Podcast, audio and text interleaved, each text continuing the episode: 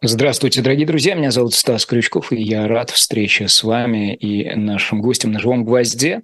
Персонально ваш сегодня журналист-публицист Андрей Архангельский. Андрей, здравствуйте. Здравствуйте, дорогие. Привет. Я призываю каждого из наших дорогих, э, каждого из тех, кто сейчас с нами и смотрит «Живой гвоздь», без подписки почему-то до сих пор поддержать команду «Живого гвоздя» и этот видеоподкаст, нажав на кнопку «Подписаться» и поставить свой экзистенциальный лайк. Пишите в эфирный чат, я буду следить за вашими репликами и вопросами в адрес нашего гостя. Андрей, ну вот сегодня, ну, собственно, ожидаемо, да, ничего нового в этом нет, но тем не менее уже как факт подается, что мы в месяце от даты, когда Совет Федерации объявит очередную дату, которая и так была известна, но тем не менее. Будет электоральная процедура в марте. Очевидно, она некоторым образом нашу реальность на шесть предстоящих лет определит, если мы чего-то не понимаем э, в нынешней реальности, об этом мы будем сегодня разбираться. В вас какой спектр ожиданий э, и мыслей поселяет само сообщение о том, что, как говорил классик, все идет по плану? Ну, что, что, что, что, что, что тут размышлять? И я вспоминаю о том, я вспоминаю из истории э, годы правления советских э, вождей, в первую очередь, и царей, конечно же, да, это э, сейчас это как-то слилось в, в единую систему, да. Ну что ж, эти, эти годы в этом смысле с точки зрения русской истории это нормальный шаг. Вот это вот как бы не ее, ничто, да, вот этот шаг в, в бесконечность. Правда, эта бесконечность имеет свойство в России очень быстро оборачиваться чем-то противоположным и неожиданным всегда для акторов, как говорит Екатерина Шульман и другие умные люди. Да? Ну вот что э, в этом смысле все, так сказать, идет по плану, вот как, как, не, как не странно приходится цитировать известного нашего музыканта да, и философа. Вот, э, да, не, удивления это не вызывает. Э, это наоборот, э, в этом есть какая-то стабильность, я бы сказал. Да, вот снова и снова. Да. Вот так, а даже, если, даже если не об э, удивлении, которое отсутствует, а о э, какой-то стратегии личного действия. Mm-hmm. Вот вы, э, как гражданин России, намерены э, в этой электоральной процедуре быть задействованы? Разделяете ли какую-то из предложенных стратегий, будь она артикулирована более четко или менее четко? Угу. Да, э, мне знакомы эти дискуссии, собственно говоря, участвовать в выборах каким-то образом или не участвовать. Да? Ну, я предполагаю, я предполагаю, что не буду никак участвовать в этом. Да? Э, это э, вот что касается моей личной позиции. Что касается позиции других, э, я выслушал, так сказать, мнение разных сторон. Да? Есть точка зрения, что необходимо участвовать. Для чего? Для того, чтобы поддерживать, ну вот, по крайней мере, вот этот вот мускул оппозиционный, да, который все равно есть, он никуда не делся, да, он в какой-то части он улетучился, испарился, в какой-то части затаился, но все равно этот импульс есть, э, исходя из э, простой, на мой взгляд, э, социологической ситуации. Три четверти населения России живут в городах, это горожане. Это невозможно в данном случае сравнивать с ситуацией, там, скажем, 17, 1917 года и ранее. То есть вот в, в этом случае, в этом смысле э, исторические аналогии не работают, и, и Кремль как раз идет против истории да, в данном случае, потому что э, соотношение населения городского, которое предполагает, что человек разумный, человек образованный, человек э, способный критически оценивать происходящее, да, вот, собственно говоря, вот с этим городским населением неизбежно придется, с этим городским фактором, да, с, с, с этим фактором, как же это образовать, Эм, э, эм, горожанскости, да, а вот, э, с этим фактором придется иметь дело. Э, почему я об этом говорю? Потому что вот эта оппозиционность и критичность, критичность, свойственная городскому, в первую очередь, мышлению, сознанию, и оппозиционность, есть вещи как бы согласные, есть вещи в каком-то смысле даже естественные. И вот Кремль, конечно, вынужден с этим считаться. Вот, а, поэтому вот эта оппозиционность, которую вот у нас пугали или делали это слово вообще запретным, да, брали его в кавычки, как это так, какая может быть оппозиционность? Это оппозиционность, это как бы знак 20, естественное, естественное состояние 21 века, это критичность мышления и индивидуализм. Поэтому с этим поделать ничего нельзя. И в этом смысле оппозиционность э, сохраняется, да, и, соответственно, вот эту, этот градус э, оппозиционности, этот градус самостоятельного мышления, если хотите, нужно поддерживать. То есть этот мускул нужно все время тренировать. Вот в этой, с этой точки зрения участие в выборах является, естественно, вот такой тренировкой мускула. Да? Ну, всем понятно, всем сторонам обсуждения. Понятно, что это не приведет никаким результатам, это не даст э, политических итогов. То есть в данном случае это тренировка, да, чтобы вот не забыть, э, что называется, основные политические навыки. Ну, а а, собственно, как я уже сказал, да, э, есть и другая точка зрения, что участвовать, принимать участие в этом, в этом спектакле, да, э, бессмысленно. Ну вот, вот две позиции. И в этом смысле вы стоите на второй, потому что да, вы, да, ис... вы исходите, насколько я понимаю, все же а, из угу. того, что я услышал, из наличие этого фактора или этот фактор устранен? Вот э, когда вы говорите оппозиционный мускул, mm-hmm. я вспоминаю вашу летнюю колонку mm-hmm. «Русский спор», по-моему, она называлась. Да-да. Вы говорите о том, что сегодня оппозиционность сводится фактически к разговору. Разговор mm-hmm. какой мускул у нас натруж... утруждает? Да? Да. Язык, языковой. И, mm-hmm. собственно говоря, в качестве фактора этот языковой мускул сегодня нейтрализован потому что разговор артикулированный, свободный, вольный, даже в городской среде, даже в критически мыслящей, uh-huh. индивидуалистичной среде uh-huh. выведен за скобки. Угу. Да, верно. Э, собственно говоря, э, разговор – это все, что нам остается. И, собственно говоря, вот то, чем мы сейчас занимаемся, это и есть разговоры. Функция их, э, пожалуй, единственная – терапевтическая. То есть не надо строить иллюзии, мы попросту утешаем себя и, что называется, да, даем надежду, что вот э, кто-то еще остался, да. А, ну, а вот, э, но ведь, э, собственно говоря, функция разговоров, она в чем состоит? В том, чтобы вырабатывать смыслы.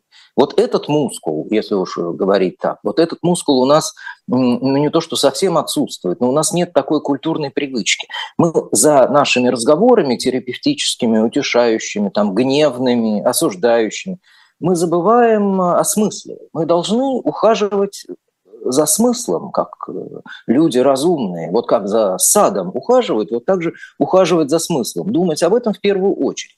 Потому что за нашими спорами, на чьи, на, а, с какой бы стороны они ни велись, да, а сейчас отсутствует вот эта интеллектуальная составляющая вовсе, потому, ну, почти отсутствует. Да? Нет рациональности, нет, нет рациональности, нет вот этой памяти о том, что нам прежде всего нужно формулировать смыслы. Да?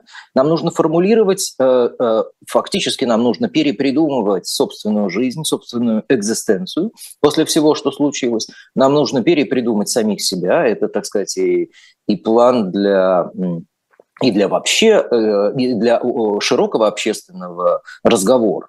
То есть что нам остается в этой ситуации? Мы должны придумывать смыслы. Вот вместо этого мы занимаемся, конечно, говнометанием друг друга, э, припоминанием прежних обид. Да? Тем не менее, э, вот эта роковая черта 24 февраля, она как бы лишила нас ну, эти, вспоминать о том, что было до как бы стало бессмысленно, и в данном, по крайней мере, в данном случае, в данной дискуссии, оно не имеет э, принципиального значения. Говорить нужно про сегодня, про сейчас. А стало быть, нужно вырабатывать позиции, нужно вырабатывать смыслы, проговаривать их, формулировать, э, кто мы такие, да, чего мы хотим, как э, в известном рекламном слогане э, говорится. Вот этим в первую очередь должно заниматься интеллектуальное сообщество. Вместо этого, естественно, уровень дискуссии взаимообвинительный на 90%. Ну, Тут надо делать скидку на то, что люди фрустрированы, что люди, в общем-то, растеряны. Это тоже свидетельство именно потерянности, растерянности. А, хорошо, это нужно признать и в таком случае говорить от лица вот этого растерянного сознания, если хотите, фрустрированного сознания. признаться себе, да, что мы немного сошли с ума, и вот, на, и вот из этой точки, то есть соблюдая в данном случае интеллектуальную честность, да, к сожалению, этого, этого осознания пока не происходит. Возможно, это медленная история, да, но нужно вспоминать о том, что нужно помнить о рациональности. Вот, вот о чем я хочу сказать.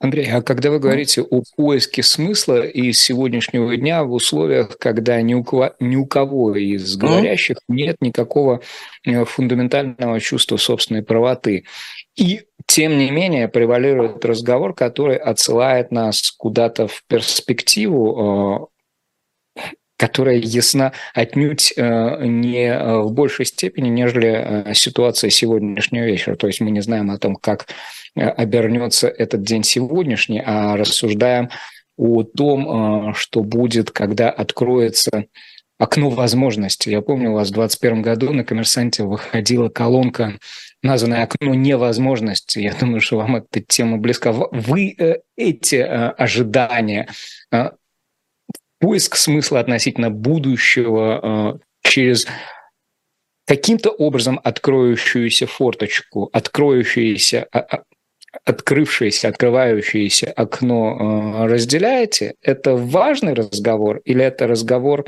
ну, тоже имеющий терапевтическую функцию в большей степени? Что будет? Да, да.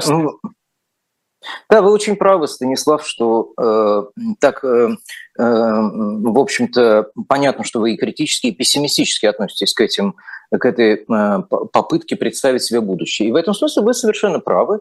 Э, э, представить будущее сейчас очень трудно. Но вот я беседовал недавно с нашим замечательным писателем Виктором Ерофеевым, который предложил вот такую формулу. Я люблю вообще собирать, коллекционировать такие формулы да, для, для, для жизни. Вот он сформулировал это так. Надежды нет, но да, вот запятая, но, и все.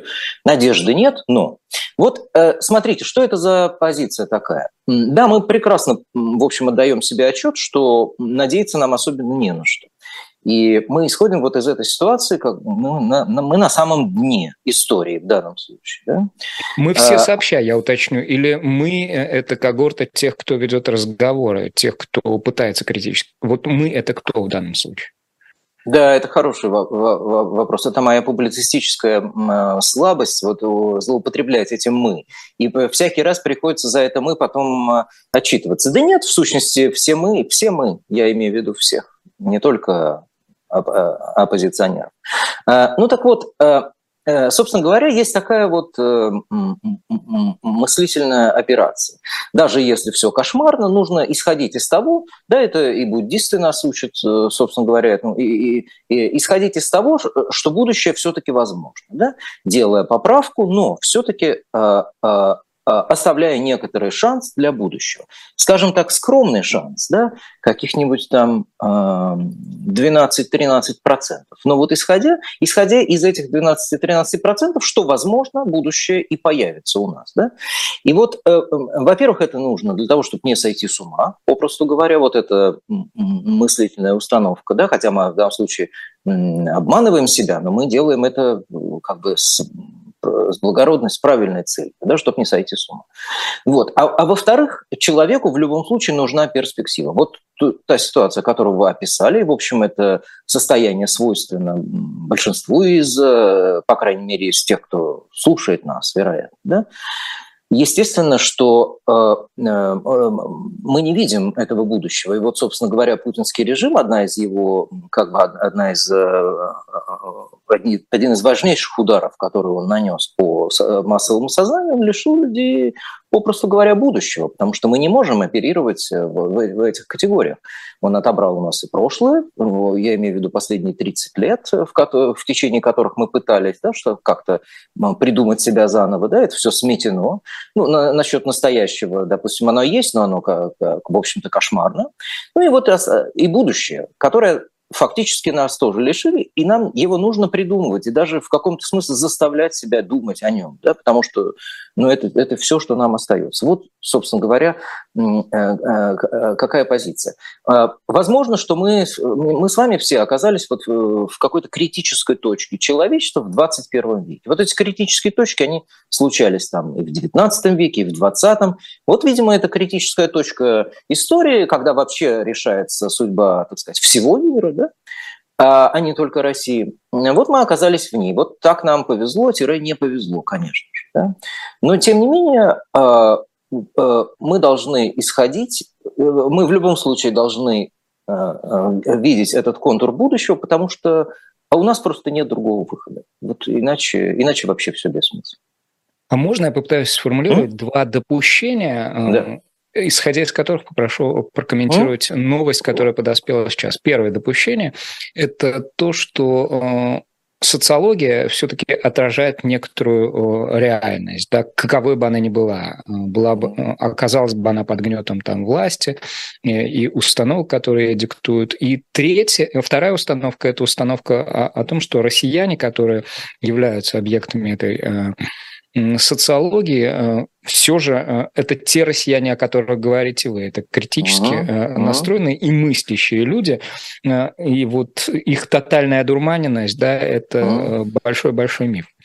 Uh-huh. Это допущение, я, я на, на этом настаиваю, да, не, не некой реальности. Вот в целом uh-huh. вы можете убедиться в этом, зайдя на сайт этой организации. Uh-huh. Сегодня публикуют более 60% россиян уверены, что в стране есть все условия для планирования своего будущего, того самого будущего, о котором мы говорим, и для достижения поставленных целей. И бог с ним, 60, не 60, но важна динамика. Обратное мнение придерживается только треть россиян, 31%, а три года назад, в 2019 а, так считали 52%. То есть число неуверенных сокращается, а число а, рассуждающих о том, что какая-то перспектива есть, растет. Это вселяет в вас э, ну, какую-то уверенность относительно того, что оно возможно. То, что та надежда, о которой мы с вами говорили, хоть ее и нет, но это не иллюзия, а нечто, э, с чем можно работать. Ну, понимаете, э, по поводу опросов в целом. В данном случае это психологически, в общем, можно объяснить так. Ну, то есть, казалось бы, такая ситуация, да, и вот у людей – как э, фиксируют в ЦИОМ, э, у людей на самом деле есть надежда. Эм, э, смотрите, вот на протяжении, может быть, там последних 60-70 лет, вот если брать эту, эту рамку, с 53 года, это очень важная дата, естественно, смерть тирана, после которого, в общем-то, так или иначе, движение было поступательное вперед к прогрессу, к миру и к открытости. Несмотря на все, естественно, оговорки, в этом была позитивная динамика. Вот режим, кстати говоря, уничтожил в том числе и эту динамику. То есть вот он а, аж достал, вот э, сумел, э, оперирует, с, так сказать, с временами, уходящими в, вдаль, вглубь веков, что называется. А вот этот, э, эта рамка это рамка универсальности, я бы сказал, которая была именно рассчитана на то, что ну вот как-то, каким-то образом мы все-таки войдем, э, что называется, в общую семью мировых народов. Да? То есть мы будем жить вровень с миром. Это очень важно. И, э, возможно, это формировало такое позитивное вообще мироощущение у советского человека. Потому что вот эта самая надежда, а кто мог надеяться там э, в каком-то 78 году? Скажите, расскажите-ка человеку э, образца 1978 года, который ходит на работу, который ходит на все, на все партийные э, значит, собрания, а потом стоит или до этого стоит рано утром в магазине с сосисками и понимает, что ему надо, что сосисок хватит на, 2, на, на 20 человек, а в очереди 150. Да? Вот э, расскажите этому человеку образца 78 года, Э, что случится через 10 э, лет, да, съезд народных депутатов, перестройка, вот все это. Естественно, он бы счел вас э, сумасшедшим. Да? Ну вот, собственно говоря, тем не менее, единственное, что отличало того человека от нынешнего человека, это именно неформулируемая надежда на прогресс, на то, что вы, вот мы все-таки будем жить лучше. Сейчас э, э, этой рамки нет, а, но парадоксальным образом а, человек надеется больше. Почему это происходит, на мой взгляд? Это моя версия. Потому что мир упростился в данном случае для большинства россиян. То есть это Россия сейчас вне мира, да? но э, в буквальном смысле, ну и в переносном в первую очередь. Да? Вот это состояние вне мира, оно очень упрощает жизнь, с одной стороны. То есть тебе кажется, что все просто. Вот, это, вот мы, люди, человеки, любим вот эту ситуацию, все просто. Мы ее обожаем. Мы просто мы внутренне все как бы э, празднуем это состояние, потому что нам это нравится. Ну, естественно, что ничего не бывает просто. Да? И вот это ощущение, что вот это ощущение жизни в, э, так сказать, в э, замкнутом цикле, в собственном соку, это эйфория, условно говоря, эйфория, скажем так, первых месяцев или первых лет – вот этого автономного существования, а, это, а она сопровожда, а оно сопровождается именно эйфорией, оно пройдет. И вот тогда наступит, что называется, мрачное похмелье. Вот тогда, я думаю, все эти, эм, э, все эти э, э, вцеумовские надежды рухнут в том числе возвращение в прогрессистское вот это лоно mm-hmm. рассуждений, э, в э, понимание того, что жизнь может и должна улучшаться, что ты как mm-hmm. человек, как э, личность должен возрастать. Оно может вернуться в ситуацию, когда вот эта автономия, этот холостой ход запущен, когда ты вроде бы стоишь с работающим двигателем, но никуда не движешься. Mm-hmm. И радуешься тому, что двигатель работает, как минимум работает. Mm? Надеешься на то, что он будет продолжать работать дальше. Угу. Возвращение в, прогрессиз... в прогрессизм. Очень важная тема, да. А, понимаете, в чем дело? Ведь э, это все, э, эта концепция базируется прежде всего на том, на том, что человек вообще-то со временем становится лучше. Вот он что-то узнает, он овладевает новыми практиками, он, извините меня, получает iPhone в руки, да? и он становится другим человеком. То есть это зависит от него, конечно, но в общем и целом мы, мы разделяем, если мы прогрессисты, мы разделяем эту точку зрения, что человек в принципе способен становиться лучше. Установка нынешнего Кремля, э, э, собственно говоря, она антипрогрессистская с самого начала. Вот они Э, как бы в глубине в своей, в сердцевине своей, они не верят в улучшение человеческой природы. Для них, вот как мы учебник Мединского, собственно говоря, прочли, да, кто, кто хотел, тот прочел, э, э, собственно, одна из его основных идей состоит в том, что советский человек и постсоветский человек ничуть не изменился с 1900 1953 года, с момента, когда э, вот утопия закончилась, и, собственно говоря, когда и коммунизм э, в сталинском его изводе закончился. Да? Вот это их установка, что человек, в принципе, свинья и, в принципе, не меняется. И э, вот это, это, этот антипрогрессизм, он как бы заложен в в нынешней программе Кремля. Если вы спрашиваете, возможен ли возврат к этому прогрессизму, это очень сложная вещь, потому что на, на этот раз мы попали, как бы мы совпали немного, э, мы, опять это мы, э, э, нынешнее положение России совпало с вот этим антипрогрессистским трендом во всем мире. И тут очень сложно разделить, что является нашей, как бы, нашей проблемой, а что является общей проблемой. Ну, об этом писал, собственно говоря, Самуэль Хантингтон, о том, что после распада, после того, как противостояние двух блоков, советского и западного, натовского, условно говоря, э, закончилось, э, цивилизация представляет собой сейчас э, как бы островки разных разных изме... в разных измерениях находится, в том числе и временных измерений. Да, кто-то живет, э, там, условно говоря, в, в категориях 17 века, а кто-то в 21. Ну вот, речь идет о том, что кое-где вот, это, вот этот российский антипрогрессизм, он кое-где совпадает совпадает с антипрогрессистскими установками или вспышками, если хотите, в мире. И это создает ложную иллюзию, что на самом деле мы угадали правильный путь, и как бы мы первыми опять начали. Да? И вот э, нам кажется, что этот э, путь назад, разочарование в человеке и, собственно говоря, отказ от, э, а, от прогресса, что это как бы и есть такой новый прогресс. Поскольку в некоторых точках земного шара есть совпадение да, с этими импульсами, то может показаться, что мы как раз вот и нащупали важную точку. Но, но это совершенно ошибочная на мой взгляд, это совершенно ошибочная установка, потому что вы не можете, попросту говоря, остановить время. Время идет вперед, и ты вынужден двигаться, это сложнее, да, ты вынужден двигаться, развиваться, становиться лучше и верить, опять же, в себя, в то, что ты сможешь, можешь меняться к лучшему, что человеческая природа может меняться, может совершенствоваться. Ну и, собственно говоря, было бы странно предположить, что вот мир возьмет прямо и остановится. Нет, конечно, это иллюзия.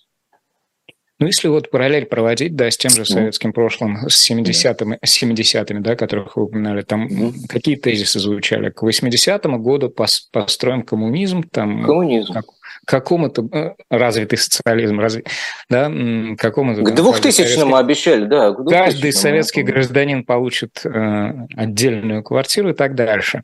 А вот сегодня э, власть условно декларирует там на уровне каких-то форм, каких-то рамок, что ну, мы движемся, мы куда-то развиваемся, но по факту э, считывается это не иначе, как отсутствие такого движения, и чисто стилистически э, власть не создает того, что э, традиционно всегда было э, свойственно авторитарным режимам uh-huh. или э, диктаторским режимам, то есть большого стиля. То есть uh-huh. возможно ли возвращение в декларируемом, но не осуществляемом к тому, чтобы этот прогресс рано или поздно просто возник как цель? Не угу. в моменте сейчас, а вот в перспективе будущего, с подачи угу. власти, которая на сегодня за, за, зачистила поляну стиля настолько, что э, у ее подножия там ну, какая-то аморфная масса э, из э, подростков, становящихся замминистрами э, угу. физкультуры, угу. из орденоносных детей и так дальше, и, так дальше, и так дальше. Да, это очень интересная тема. Как бы тоталитарный режим нового типа, в отличие от э, э, советского, э, он действительно лишен вот этой опции. Собственно говоря, он антипрогрессистский, поэтому у него этой опции не может быть. Он не может говорить о будущем.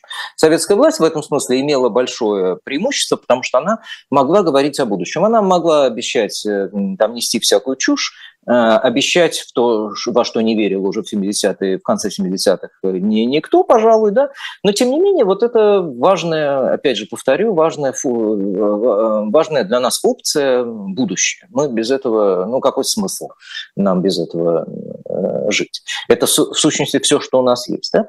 А нынешний тоталитарный режим лишен такой опции, новый тоталитарный режим нового типа. Да, он лишен такой опции, он не может э, говорить о будущем. Э, чем он может это заменить? И вот это действительно э, как бы это логический тупик, потому что какую можно предло... какую картину будущего может предложить Кремль? Он может сейчас, как бы в рамках своей концепции, он может предложить только один вариант, что все будет как, как и прежде. Да? Вот это самая стабильность.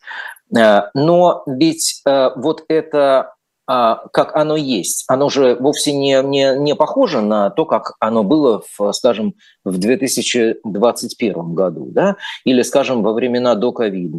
Э, пожалуй, это можно считать каким-то последним э, таким более-менее надежным островком, да? в, в сущности надежным. И вот э, Кремль, продолжая повторять вот, это, вот этот свой тезис о стабильности, что, с чем он, собственно говоря, будет идти на выборы? Но, собственно говоря, ни о какой стабильности речи не идет, потому что все ровно наоборот, все наоборот, нестабильно. Да? О, о какой стабильности вы можете говорить? В этом смысле вот Кремль лишен действительно опции, как бы вдохновляющей, опции будущего. Он, и поэтому он активизирует всячески вот и, и именно это возвращение в прошлое. Э, риторически, возможно, это и, и хорошо. Почитайте там комментарии людей, которые, э, ну вот где-нибудь в Ютьюбе, э, где люди смотрят советское кино. Это очень интересный опыт, кстати кстати говоря. Почитайте комментарии просто, а, э, там цифры просмотров миллионы. Ну, легко это все объяснить. Люди успокаиваются так, они вот ищут точку опоры. Вот мы говорим про, про точку опоры, люди на самом деле на, на, находят успокоение вот в просмотре советских фильмов, где, с которыми связаны, по-видимому, детские воспоминания. Да? И, и вообще такой особый кинематограф. Это миллионы просмотров, но почитайте комментарии под ними, что люди пишут. Они пишут так, как будто вообще не было последних 30 лет. Они, они даже нам не пишут о нынешней ситуации, они просто вспоминают э, Советский Союз и мечтают туда вернуться, э, рассказывая уже друг другу сказки, какую-то сказку второго там перегона или третьего перегона, э, значит, сказку о том, что, значит, какая, какие люди были добрые, значит, вот была какая-то доброта, вот это самое, не, не, не, не говоря о том, что, собственно говоря, добро это должны производить мы с вами, люди. Да? Вот была какая-то доброта, значит, э, все было вкусное, люди были хорошие. Вот э, и я всякий раз, когда читаю это, я, я, я спрашиваю себя, где пребывают эти люди? Они все живут тоже в собственной, как бы в собственной какой-то проекции, ну вот это, условно говоря, вот это возвращение в небесный, никогда не, существовав, не существовавший СССР. Но эти люди вовсе не союзники Кремля, потому что они, собственно говоря, и Кремль а, а, поносят с, той же страстью, что и условных э, капиталистов. То есть вот э, я к чему об этом э, вспомнил? Потому что есть по-прежнему есть, условно говоря, темные социологии не, не просматриваемые группы населения. То есть они так на, они как колобок, это известная история. Они как колобок. Они могут там социологу какому-нибудь местному сказать, что Э, он от них хочет услышать, потом поставит галочку. Но на самом деле вот эта темная, как бы, э, темная социология, это, возможно, такая хилесова пята. Да? Э, это вот это и есть черный лебедь, да, такой в массовом, массовом смысле. Э, э, в массовом виде. Э, и вот этот черный лебедь рано или поздно он заговорит о себе, как бы он там тяжеловесно или не, неспешно, как он это умеет делать, но тем не менее, но тем не менее, что называется, прилетит. Потому что миллионы людей, как минимум, да, живут в какой-то параллельной реальности, созданной, которую они создают сами для себя. Когда, им, когда, нет, этой, когда нет будущего, когда нет настоящего, когда нет разговора, э, когда власть теряет адекватность, э, э, тогда люди сами создают сами создают собственные иллюзии. Вот они живут в этом, условно говоря, в этом мультипликационном мире, который они сами себе создали. Э, что из этого получится? Будет ли выход вот из этого пузыря? Не знаю. Вполне возможно. Мне кажется, что рванет рано или поздно на сегодняшний день какие-то выходы э, вы фиксируете? Ну, я вот знаю, что вам близка э, творческая среда, да, и вы, как правило, э, обращаете внимание на такие проявления, как, где уже пошла какая-то рефлексия, да. где мы не на злобу дня, да, не о текущей повестке говорим, а вот о том, что произошло, что из этого произрастет в дальнейшем. Что угу. осень нам преподнесла? преподнесла? Бог рук и ног, Борис Борисович? Да, конечно. Наверное, Кстати, упоминали 53-й, мы от 10 ноября, вот дата смерти Брежнева тоже в паре дней. И угу. фильм э, «Пациент номер один» у Черненко угу. то же самое. Сказку да. я сюда еще Александр Николаевич да, конечно. добавил. Конечно, конечно. И роман Владимира Сорокина и, и Роман Владимир Сорокин. Ну, смотрите, что происходит. Э, собственно, э, мы имеем дело с разрушенным сознанием. Вот культура, она тоже она тоже пострадала, потому что она находится в потрясении, она попросту не находит, поначалу она не находила слов. Это была первая фаза. Ну, вполне объяснимо по-человечески. Сейчас, получается, нашлись слова, да? то есть это уже вторая фаза. Это попытка как бы выйти выйти из собственного э, кризиса и заговорить. Да? А, вот в этом смысле очень важно, а, очень важен этот, эта попытка заговорить опять со своим слушателем, зрителем, читателем. О чем, вот если взять всю совокупность произведений, написанных уже после 24, скажем там, февраля, да, написанных в течение последних, последнего года, да, а, что, как это можно обобщить? Это разговор именно от лица вот этой расп, распа, этого распавшегося сознания, потерянного э, сознания, раздробленного сознания, если хотите. Ну, в этом смысле э, альбом Гребенщикова э, является наиболее точной, наиболее точной как бы, констатацией этого раздробленного сознания. Ведь, собственно говоря, автор, автор нам что сообщает? Он сообщает, что он не находит точки опоры, он не видит как бы он не, не, ему не на что больше опираться. Вот это очень важная, очень важная позиция. А, он, э, автор, тем не менее, как бы признает, учитывает э, человеческую волю, но, но в сущности это, это констатация абсолютной растерянности. И это очень честный разговор в первую очередь. То есть в данном случае, говоря о, как, о, о, о лице самого автора, о Борисе Гребенщикове, это очень честная позиция. Он говорит, он честно говорит, да, ребята, знаете, э, я не знаю, что сказать. Но это, но это честно. Это, это не, по крайней мере, тут нет попытки обмануть себя и других. Что касается э, нового романа или продолжения трилогии э, Владимира Сорокина, ну, э, это очень черная, это очень, в общем-то, страшная книга. Это страшная даже по сорокинским меркам книга. А, я не буду сейчас пересказывать детали, но вы, возможно, знаете уже, чем топят, в частности, паровоз, да, который там ездит. Речь э, происходит уже о, э, речь идет уже о каком-то постапокалиптическом э, пространстве и времени, и периоде, да, когда уже, что называется, все случилось, да, опять же, я не буду, чтобы не ну, как бы не травмировать себя и других, не буду рассказывать, что именно случилось. Да, но мы все, в общем, тоже прекрасно понимаем, что, а, а, что подразумевается под термином пост апокалиптическое, да, простите.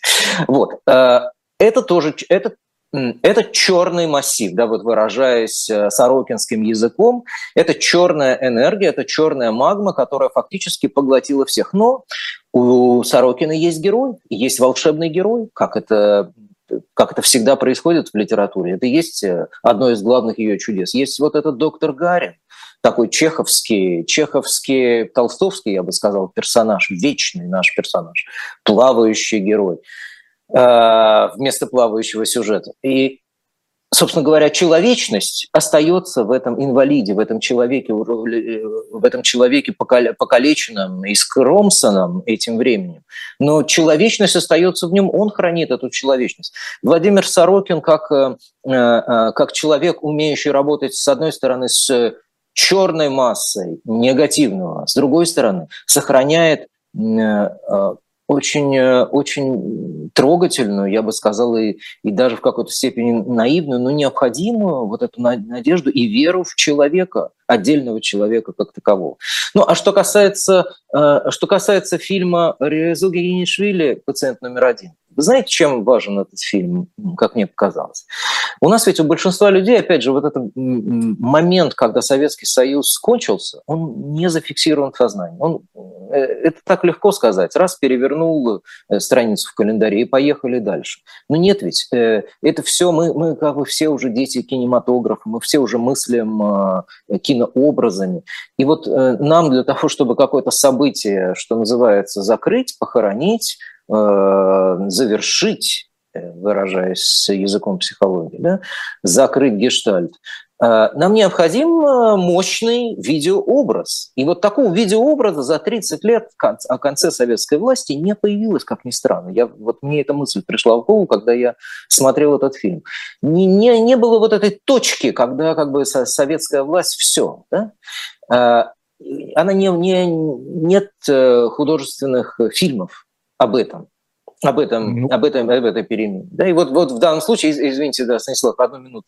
А, и в данном случае вот эта смерть э, предпоследнего советского вождя, да, и вместе с ним смерть советской утопии является вот этой важной психологической точкой. Мне кажется, что с этой точки зрения фильм тоже очень важен. Помните, сколько было дискуссий по поводу фильма «Похороны Сталина» в Ведь mm-hmm. это же тоже была, но попытка извне зафиксировать этот образ. Теперь эта да. попытка сделана на более поздних основаниях и более близких, собственно, к самому моменту распада. Совершенно а верно. А если вернуться на полшага к тому, о чем вы сказали, вот угу. это честная растерянность, с одной да. стороны да, э, может быть лишенная основания надежды, но фиксирующая э, зыбкость, да, почвы, uh-huh. из которой мы исходим. А с другой стороны, э, дискурс и нарратив, транслируемый властью, который uh-huh. я бы обозначил как нечестная уверенность. Uh-huh. Вот если соотнести честную растерянность и нечестную уверенность, э, я бы даже сказал ложную и э, даже бы усилил, наверное, лживую уверенность, то э, в перспективе э, вот жизни нашего поколения и поколений, которые э, вокруг, рядом, да, на одно меньше, на одно дальше, вы допускаете, что честная растерянность победит нечестную уверенность и станет честной, честным ожиданием чего-то большего? А вот Владимир Семенович Высоцкий, помните, он пел «Я, я не люблю уверенности сытой». Пусть, уж лучше пусть откажут тормоза. Ну, в каком-то смысле, да, Высоцкий как бы голос, э, сказать, другой, идеальный, если хотите, России. Он ведь сам растерянный тоже. Это, в общем, получается, это такой, э, это вполне тоже такой э, привычная точка отсчета для русской культуры. Ведь Высоцкий, вот, которого все знают и которого почти все любят, да? он ведь и есть вот эта м, точка растерянности, но, но ведь в этой точке растерянности, м, как мы знаем, силы больше внутренней. Ну, об, обманывать э, друг друга, это, знаете, этим занимался, собственно говоря, весь соцреализм. То есть вот он, э, как вы очень верно э, выразились, ничем не обоснованная, как бы, как вы сказали, вот это Нечестная уверенность. Да, да, нечестная уверенность. Это ведь, собственно говоря, вся, это повадка со, со советской власти со всем их плакатным искусством, со всеми их Э, со всей их агитацией и пропагандой, и, собственно говоря, со всем соцреализмом, который, э, собственно говоря, конструировал, э, конструировал вот эту не, нечестную уверенность. Очень точный термин. Да. Мы знаем результат. От соцреалистического канона, от соцреалистических вот этих многотомных и многосерийных залежей ничего не осталось. Они испарились ровно там, в декабре 91 года. Они, они не оставили о, о себе следа. Это ответ на вопрос, какая, какая из стратегий честнее. Честнее остаться одному и растерянному, чем вместе с, с коллективом, э, веря в, не, в не, нечестное, в веря в нечестное.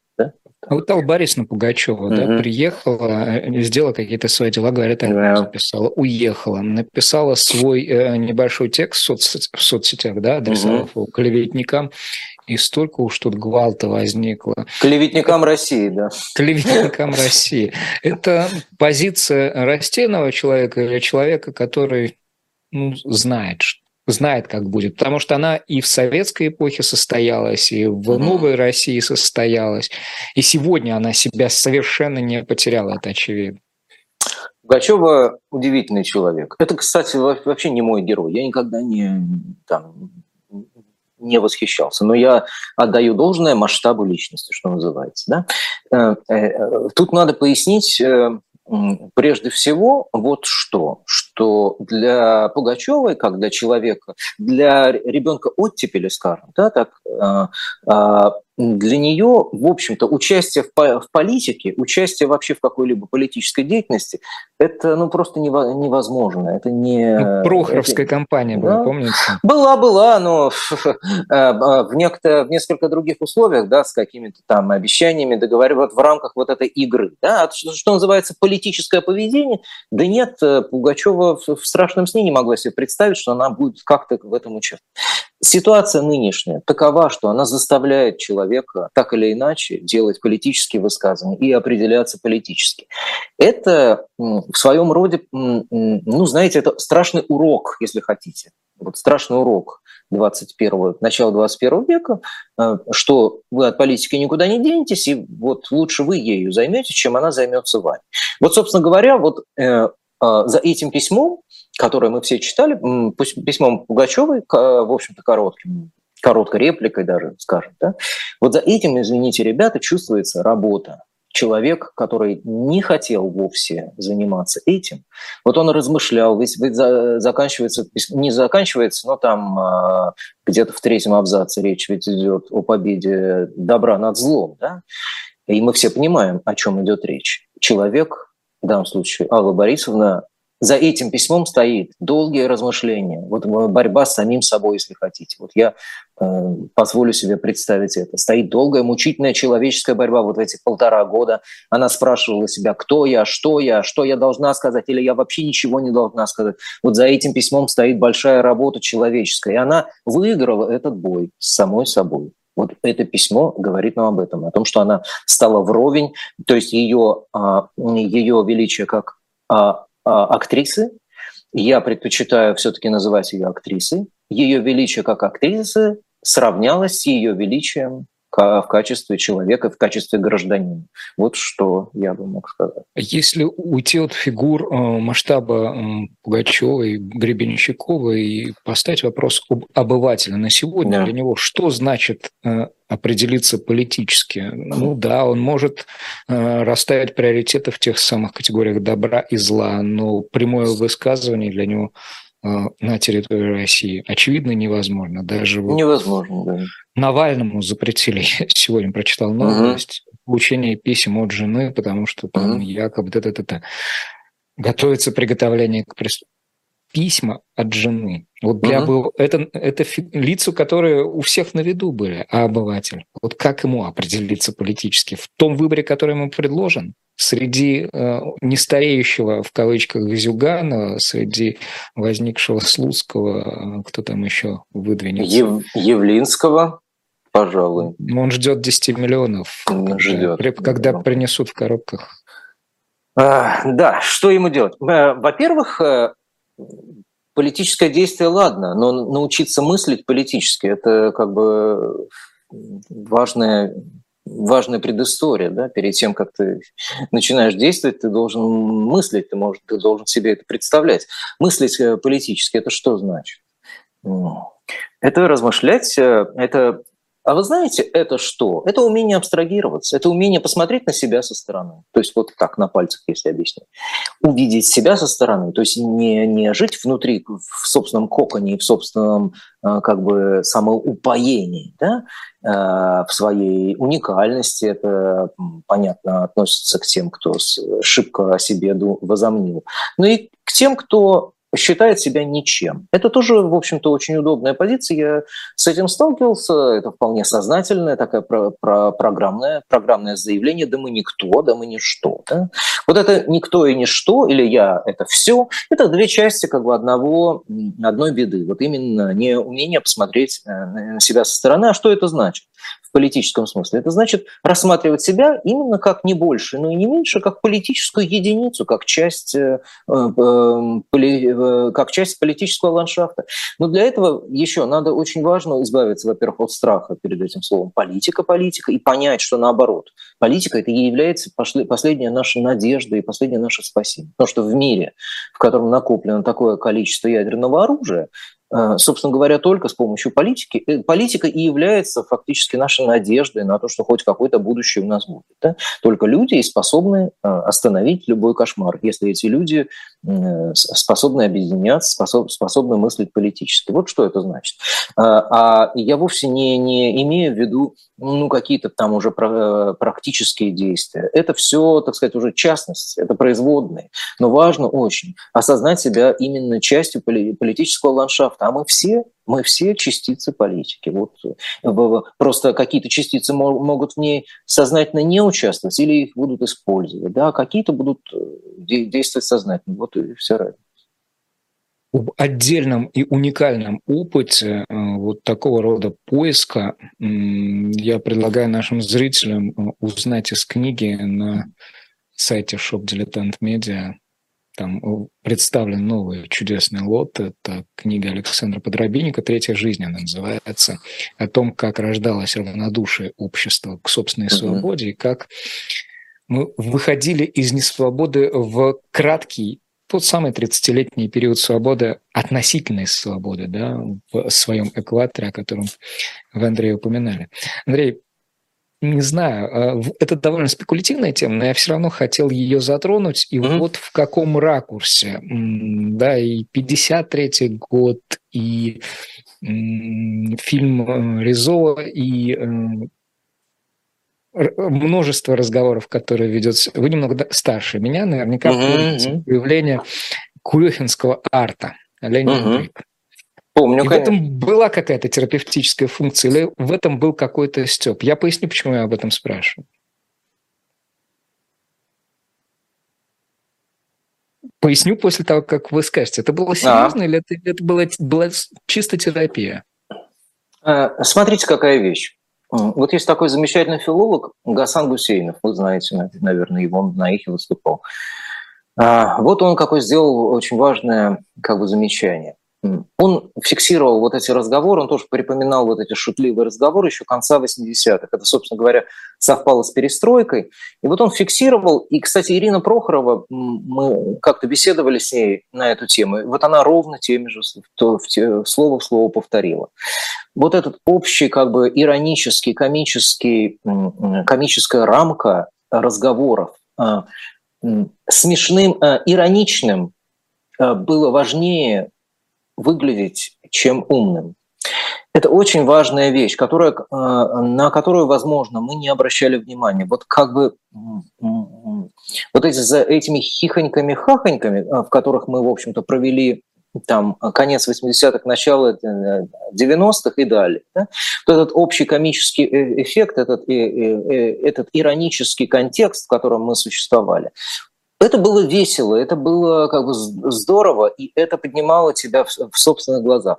Но вот эта э, тотальная ирония и вообще вот эта мода на иронию, как пишет Гасан Гусейнов, э, она, собственно говоря, убила тоже смысл. Она убила смысл. Вместо того, чтобы обсуждать смысл, вместо того, чтобы обсуждать реальность, мы хохотали.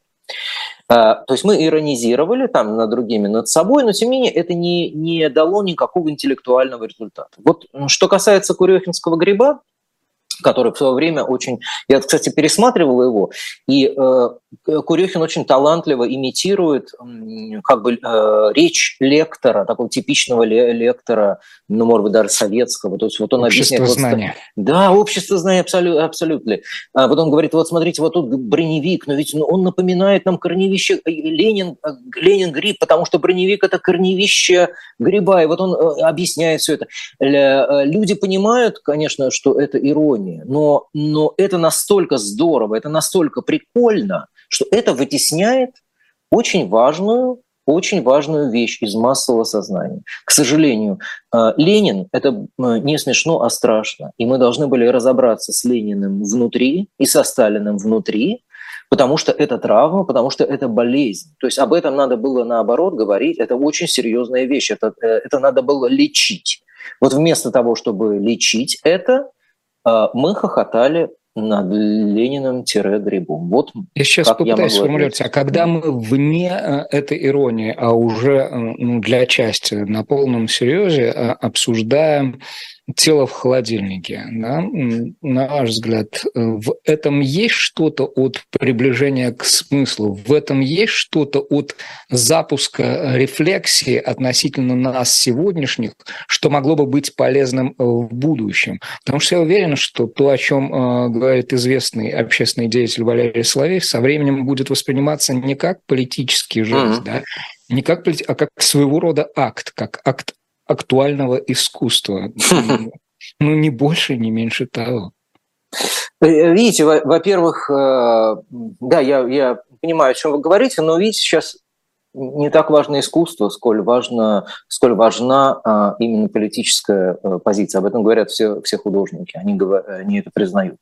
Вот. А, а во-вторых, к сожалению, я должен вас разочаровать.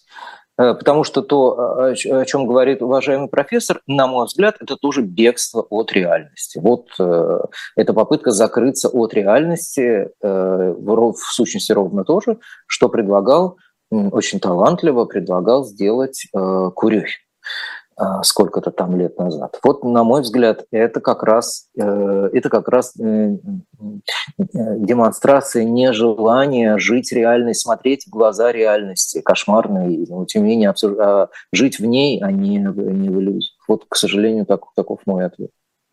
Если мы э, сегодняшние нарративы, сегодняшние способы описания происходящего разложим по полкам, то как бы вы э, соотнесли э, вот нарратив, который транслируется властью, с нарративом, который э, звучит в той самой совокупности многочисленных разговоров, разговоров, ведущихся в оппозиционной среде?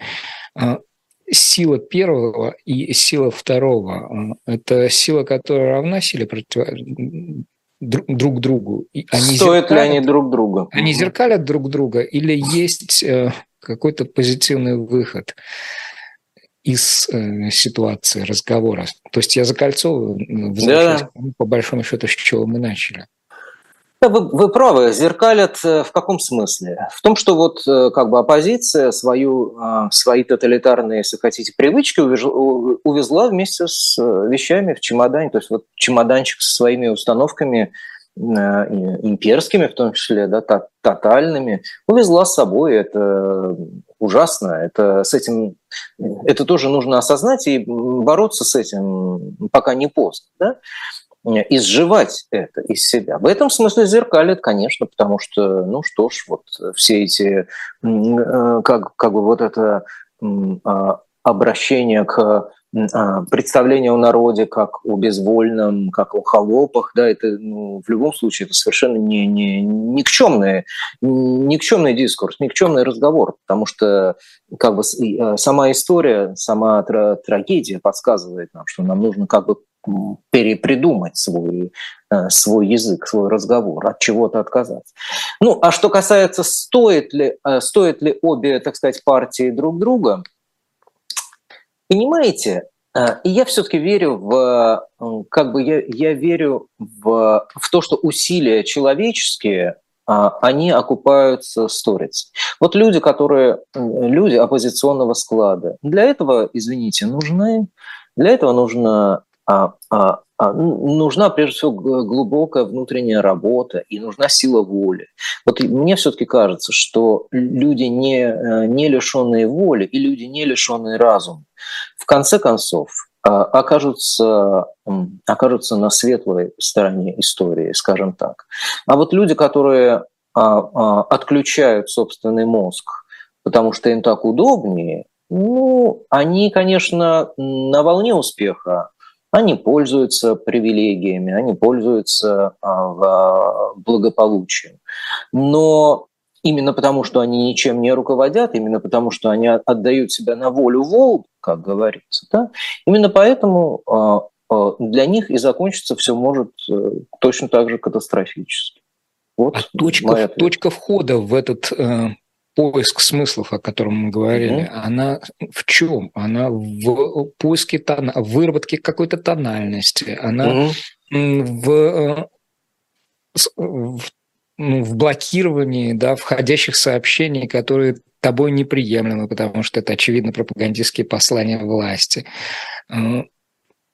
Где э, вот этот портал, да, че, mm даже не портал, а небольшая дверь, дверь через которую mm-hmm. мы можем в это войти, чтобы там остаться и начать эту работу по самоделанию, по mm-hmm. взращиванию себя, по поиску того самого прогрессизма, о котором мы говорим. Mm-hmm. Портал, портал. Слушайте, ребят, ну нам нужно просто, во-первых, сказать себе, что мы живем в 21 веке, не в, не в прошлом, не в 78 году, не в 53-м. Туда возврата все нет в любом случае. Вы не сможете все это вернуть назад. Нельзя затолкать время обратно в бутылку. Поэтому нам мучительно придется открыть портал в настоящее. Это противоречит всем законам э, э, попаданской литературы, которую я помню в свое время тоже читал. Но вот нам, прежде всего, надо открыть портал в реальность. То есть нам нужно открыть портал в самих себя. Вот э, эту не, несложную операцию, но мучительную, придется произвести каждому. Это, это потребует, э, это будет тяжело, но без этого мы не сможем двигаться дальше. Через разговоры разговоров. Да. Через выработку верной тональности. Публицист Андрей Архангельский, журналист Андрей Архангельский. Андрей, я благодарю вас э, благодарю за то, вас. что присоединились к сегодняшнему э, разговору. А Эфирный день на «Живом гвозде» продолжается. Сегодня вы услышите еще очень много интересного. Например, сразу после этого эфира вас ждет особое мнение журналиста и политика Максима Шевченко в 19. Особое мнение политолога Александра Кынева. Обратите внимание, что традиционных прежде для понедельника э, разговоров с Андреем Овчуном сегодня не будет. Они перенесены на вторник, а затем 21 час сегодняшнего дня вас ждут трификты. И на канале «Дилетант» 18 тираны Джан-Марии Висконти. До свидания, Андрей. С вами был Спасибо Станислав большое. Крючков. Я прощаюсь со всей Спасибо, до свидания. Желаю всего самого доброго. Берегите себя и до встречи. Пока.